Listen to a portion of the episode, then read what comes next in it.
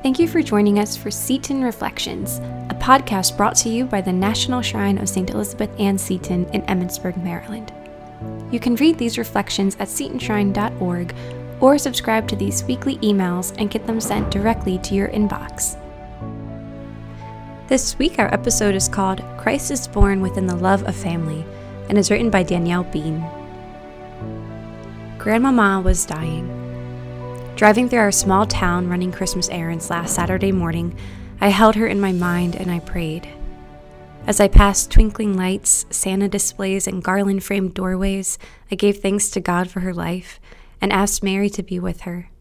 I thought of her where she lay breathing slow, shallow breaths, in her bed, in her room, just a few hours north in Montreal. She was so close, and yet also impossibly far away as border closing closings and coronavirus restrictions kept us from going to her.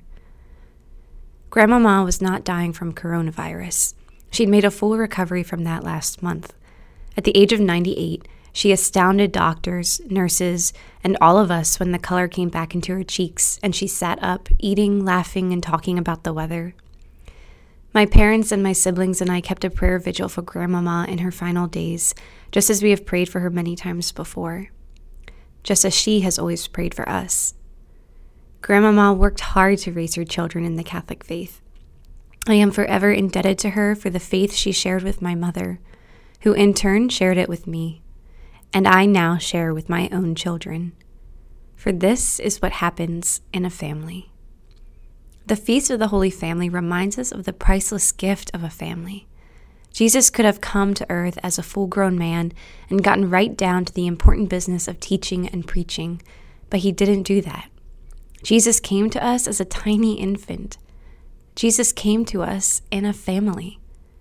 Every year, but especially this year, the Feast of the Holy Family is a reminder for me to pause and be deliberately grateful for the gift of the good family I was blessed to be born into, going back for generations and for the gift of the good family my husband and I are working now to raise. Our families are meant to be domestic churches, everyday places where we can meet and know and learn about God, where we can find out who we are and who God calls us to be as we struggle to live and serve one love and serve one another. In a family, we pray one another through the joys and challenges of everyday life. This is the example we see in the Holy Family and what I see in my grandmother's example, my mother's example, and that I now strive to live out in my own motherhood. Elizabeth Ann Seton knew the gift of a family, and she also knew the pain of loss we sometimes experience within family life.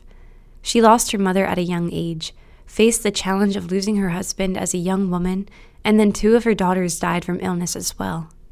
Through it all, she remained steadfast in her faith and in her determination to share that faith faith with future generations, her own children, her sisters in religious life, and the students in the school she founded. Her maternal love reached beyond her immediate family, multiplied and blessed the world at large. For inspiration in my own family life, I look to the generous examples of Mary, St. Elizabeth Ann Seton, my mother, and my grandmother. These strong women of faith show me the power of prayer. They set for me an example of abiding faith and show me what a beautiful gift our lives can be when we pour ourselves out in generous love for the people God entrusts to us. And, most importantly, they show me that all of this happens inside of a family. Some of the greatest work we ever do is in the everyday living out of our faith, loving others inside the walls of a home, in the heart of a family. Gabrielle Noel de Tilly Gosselin died peacefully on Sunday morning. She breathed her last while her daughter, her grandchildren, and her great grandchildren were at Mass, just hours and yet a world away, praying for her. And still, we pray now. We pray in thanksgiving for the gift of her life. We praise God for the ways He blessed us through her hard work and good example, and we ask God to bring her into every la- everlasting life. This year, I've been keeping a photo of Grandmama near the nativity set in the living room.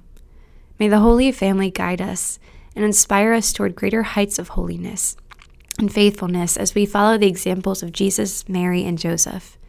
May we remember the sacredness of the family and may we all be good and faithful servants to God and to one another to the end.